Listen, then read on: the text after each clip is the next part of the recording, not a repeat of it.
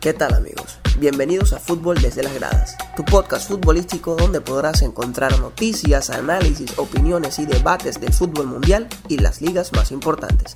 Mi nombre es Xavi y junto al equipo les damos la bienvenida a este episodio. ¡Arrancamos!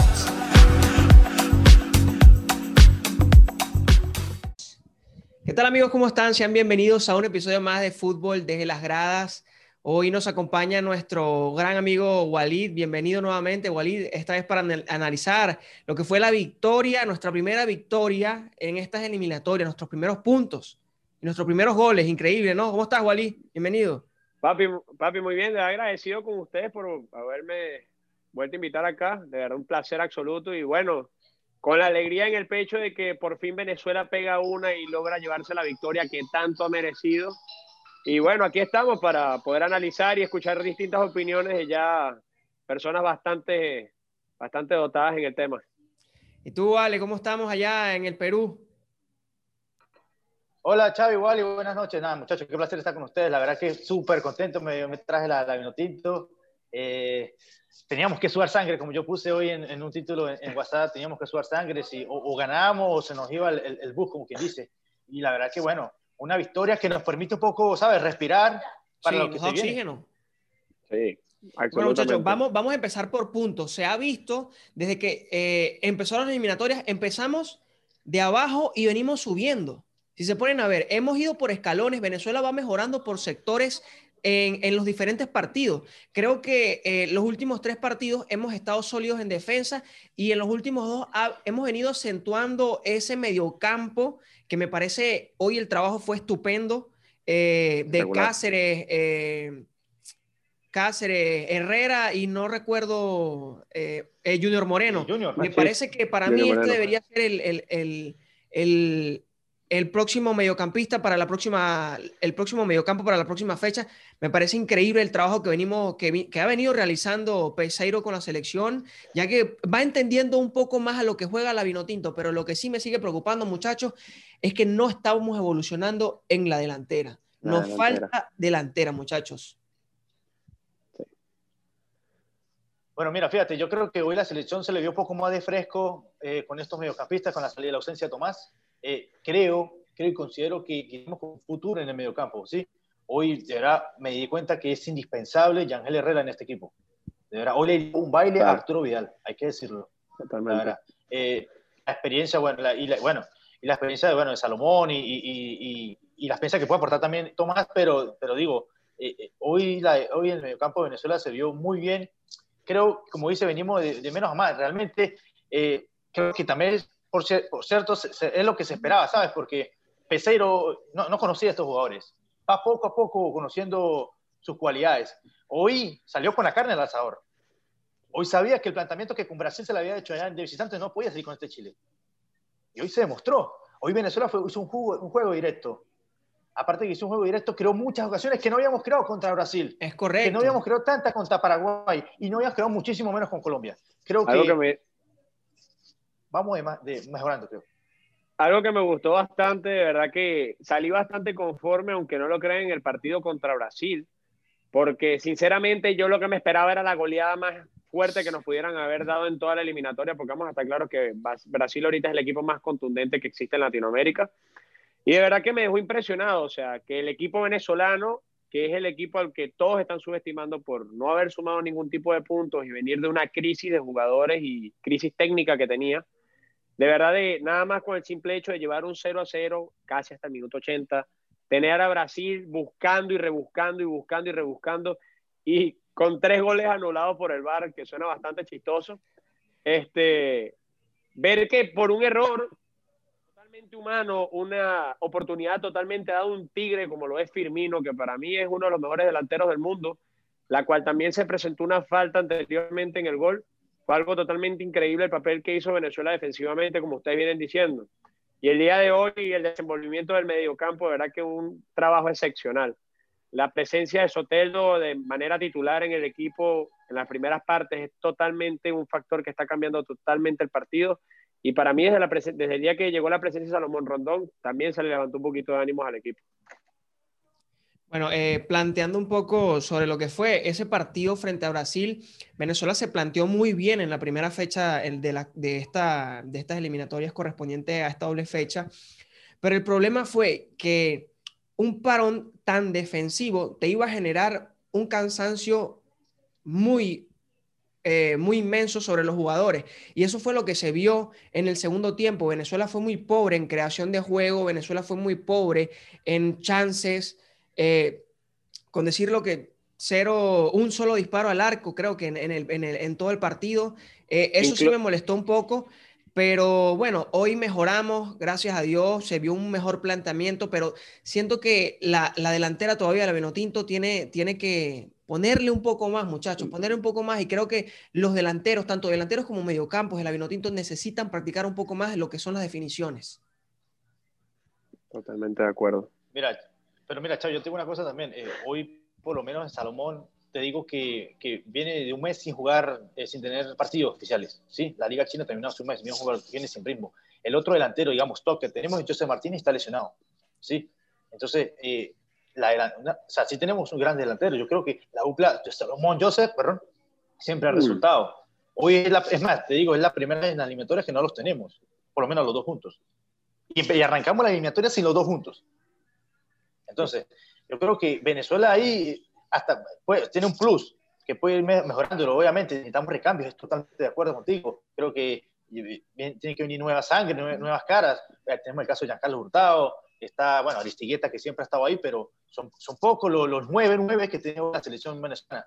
Y, y, creo que ese es el, ahorita el, el, talón de Aquiles de la selección, junto con el lateral izquierdo, porque no se le viene un recambio. Aunque, tengo que decirlo, Luis Mago hoy, de verdad, esta doble fecha, excelente Luis Mago, una de las cosas a destacar. El partido, el partido, pasado también hizo un muy buen papel, que todos pensábamos que por ser central la iba a embarrar horrible por la banda izquierda. Pero no, la verdad que hizo un buen trabajo. Luis Mago ya venía de izquierda.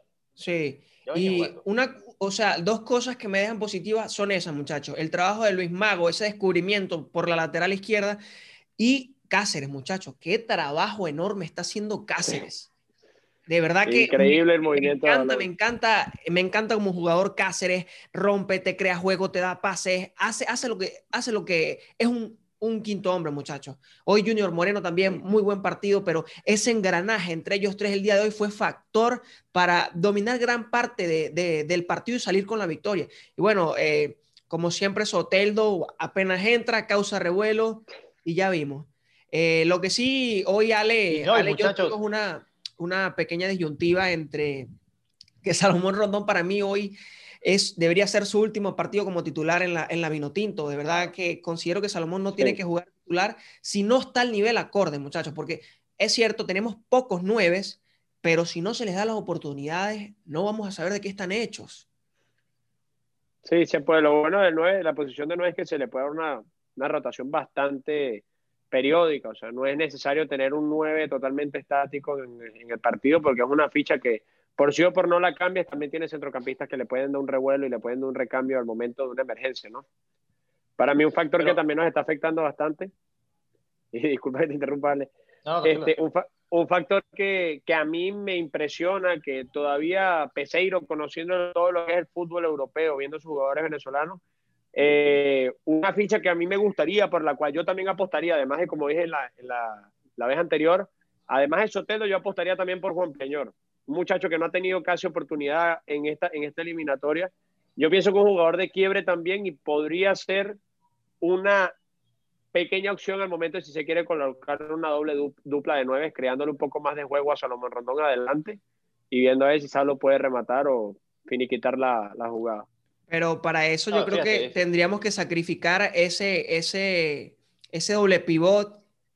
Tendría que salir Junior Moreno o Cristian Cáceres y quedar, solamente, quedar con solamente dos pivots para que eh, se pueda incluir al juego como número 10 eh, Juan Piañor o Romulo Otero con un 9 adelante, que sí probablemente nos cause un poco más de creación de juego, pero corremos el riesgo de, de, tener ese descontrol en un área tan factible para los rivales como es el mediocampo de la Vinotinto. ¿Qué opinas, Ale? muchachos, independientemente de, independientemente de, los nueve, el mejor 9 que tenemos es Salomón. Ese es el mejor. así no venga con ritmo. O sea, hoy se le vimos así que, que perdió muchos duelos, pero así sea, tú de 10 de, pelotas por lo menos te vas a meter una. Es el 9. Hoy, mira, sin, sin venir con tanto ritmo fue el que nos dio la victoria. Pero es un, gol de, es, un, es un, gol de, delantero, ¿vale? Hasta tú mismo haces ese gol. Hay que estar claro. Pero es, nueve, es un gol de nueve, es un centro al área. Tiene que pescar la, O sea, él se desmarcó. Él se desmarcó. Es un nueve natural. Es un nueve natural. Claro. O sea, en la primera ocasión y única que tuve en el segundo tiempo, que fue una de las pocas que tuve chance para poder ver el día de hoy. O sea, no. para y, y, como sea. Y, lo que falló, se falló una que yo ni me lo puedo creer, como se perfiló y todo y la mandó por arriba. No sé sí, qué le pasó. Sí, ahí. sí, sí. Ahí, ahí, yo dije, ahí fue cuando yo dije eh, eh, este, este debe ser el último partido de Salomón Rondón porque está muy fallo, muchachos, está muy fallo. Necesita recuperar el nivel, necesita recuperar el nivel. Si queremos llegar a Qatar, muchachos, necesitamos a Salomón Rondón en su mejor nivel. Tiene que irse de China. Tiene que de China, claro, así de simple. Es la, es, es, la, es la, opción, pero me imagino que la estabilidad económica de su familia eh, va primero que, que su vida futbolística. Sí, bueno, mira, y otra cosa, los laterales hoy estuvieron también a, a, al nivel. La Alexander González muy bien por la derecha hoy también. Sí, sí, centrales, creo que Jordan y Wilker de poco a poco se puede ir consolidando. Creo que esa es la pareja central que, que, que, necesita la selección. No sé cuando regrese Miquel Villanueva, no sé, pero Mira, hoy por hoy esta es la que da resultado. Sí, y fue contra Brasil. Es impresionante, pero sí, han generado hasta ahora un resultado bastante bueno. O sea, no excelente, pero sí bastante bueno y nos ha funcionado. Y eso es lo que ahorita Imagino que Peseiro, que es una persona que tiene tanta experiencia en el ámbito del fútbol profesional, eso es lo que él debe estar buscando. Peseiro hace rato en rueda de prensa comentaba de que él buscó eh, el momento oportuno para la entrada de, de, de, Jefferson Soteldo y creo que el partido se gana con esa decisión de, José Peseiro. Bueno, Soteldo es el diferente, muchachos. Cuando entra él, tú sabes que el partido cambia. Así fue con Paraguay. Primera pelota y casi una, una jugada de gol. Pero yo creo que o sea, yo, no estuvo, yo no estaba hoy, ¿sabes? Cayéndole a palos, por decirlo así, a Peseiro por dejar sentado a Soteldo. Yo creo que Sabarino eh, había que buscar velocidad por las bandas. Exactamente. Es que imagínate un, eh, eh, imagínate un trío de ataque, Sabarino, Machí y Soteldo. ¡Wow! El Liverpool. Puras, puras, puras balas. No, eh, hay que buscar velocidad. Este equipo tiene velocidad, muchachos. Eso es lo que a mí me sorprende. Este equipo, este equipo tiene velocidad. La próxima doble fecha es contra Perú y. Tiene Murillo. Contra Ecuador, recibimos a Ecuador y vienen aquí a Lima. Eh, bueno, pero si se ponen a ver, una de las cosas que se sacrificó frente al partido de Brasil, muchachos, fue eso. Las llegadas de Soteldo con, con las de Machís, porque literal parecían eh, extremos defensivos. Entonces, eh, entiendo, fue un buen planteamiento defensivo, pero se sacrificó mucho en ese partido.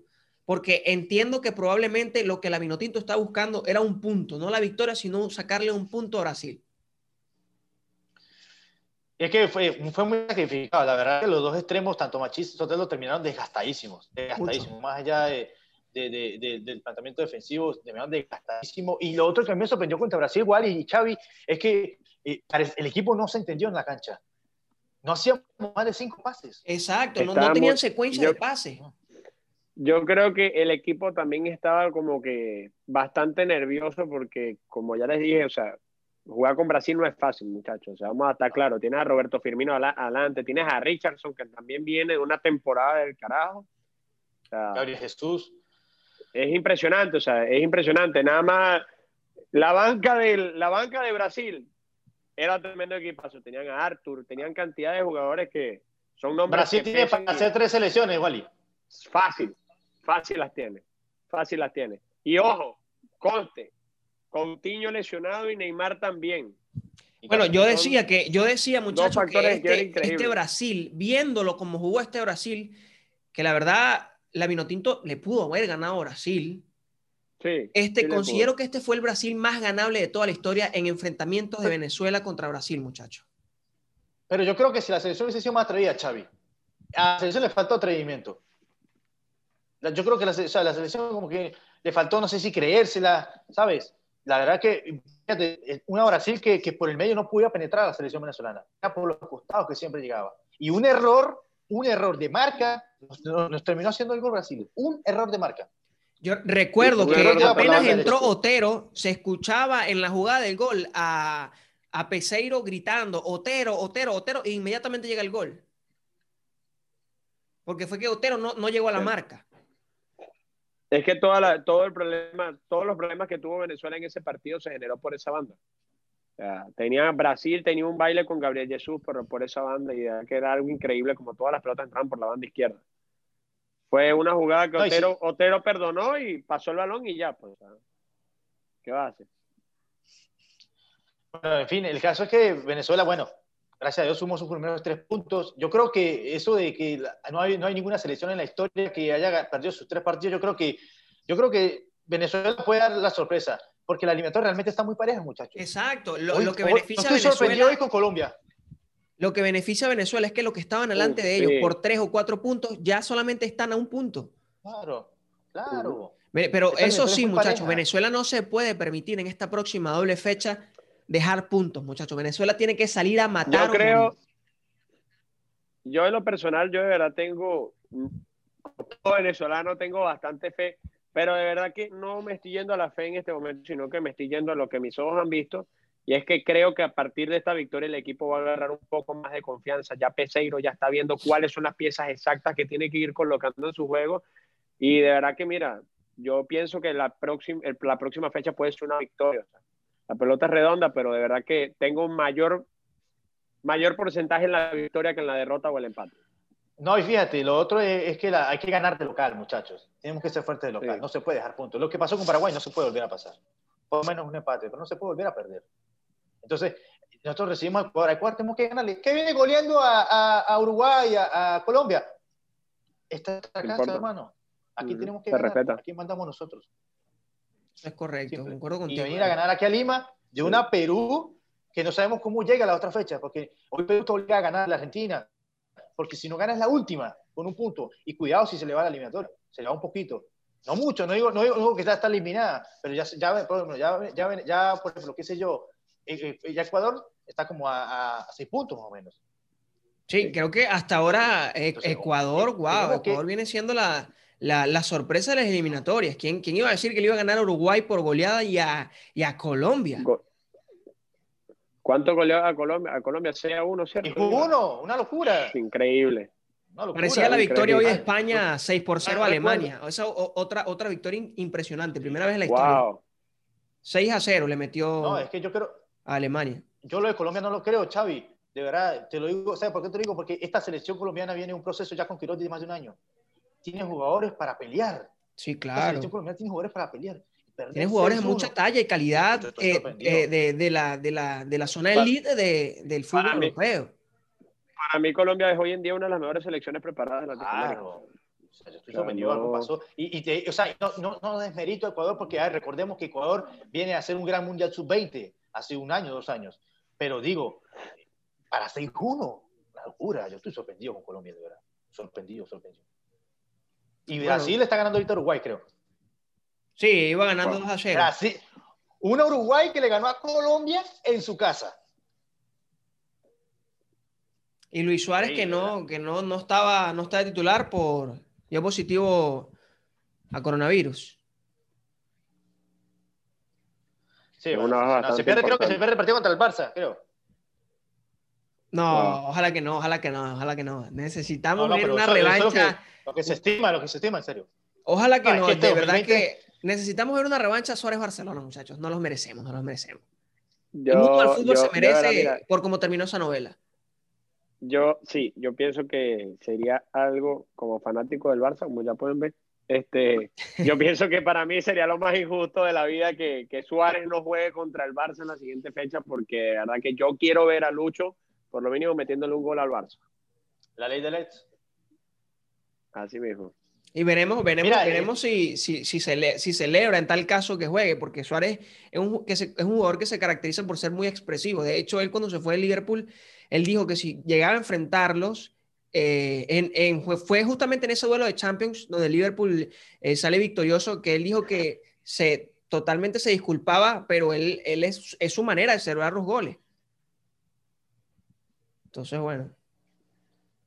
Mira, aquí rápido para, para, para, no olvidando el tema, Salomón no marcaba, creo que de 2016 por eliminatorias. Y fue ante Chile. Está, estaban diciendo que iban casi 14 fechas que, que Salomón no marcaba. Sí, sí. Increíble, increíble. Una... Algo Fue increíble. ante Chile en Santiago, precisamente. Wow. Fue, fue- fue- fue ante Chile en Santiago. Y perdimos 3-1 ese día. 4-1, 3-1 por ahí. Bueno, como todos los venezolanos, yo esperemos, muchachos, que, que esta victoria sirva como para que propulse ¿no? a, a nuestra selección a, a buscar esos seis puntos la próxima doble fecha. Y bueno, Walid, muchísimas gracias por, por acompañarnos en este episodio, Hermano, Ale. agradecido yo con De verdad, un placer siempre hablar de nuestra selección vino tinto y hablar de fútbol, que es algo que nos apasiona, que nos encanta. Así que muchas gracias, muchachos. Feliz noche, hermano. Cuídense. Hasta luego, Chavi, cuídate. Hasta luego. Recuerden darle like y suscribirse, queridos oyentes.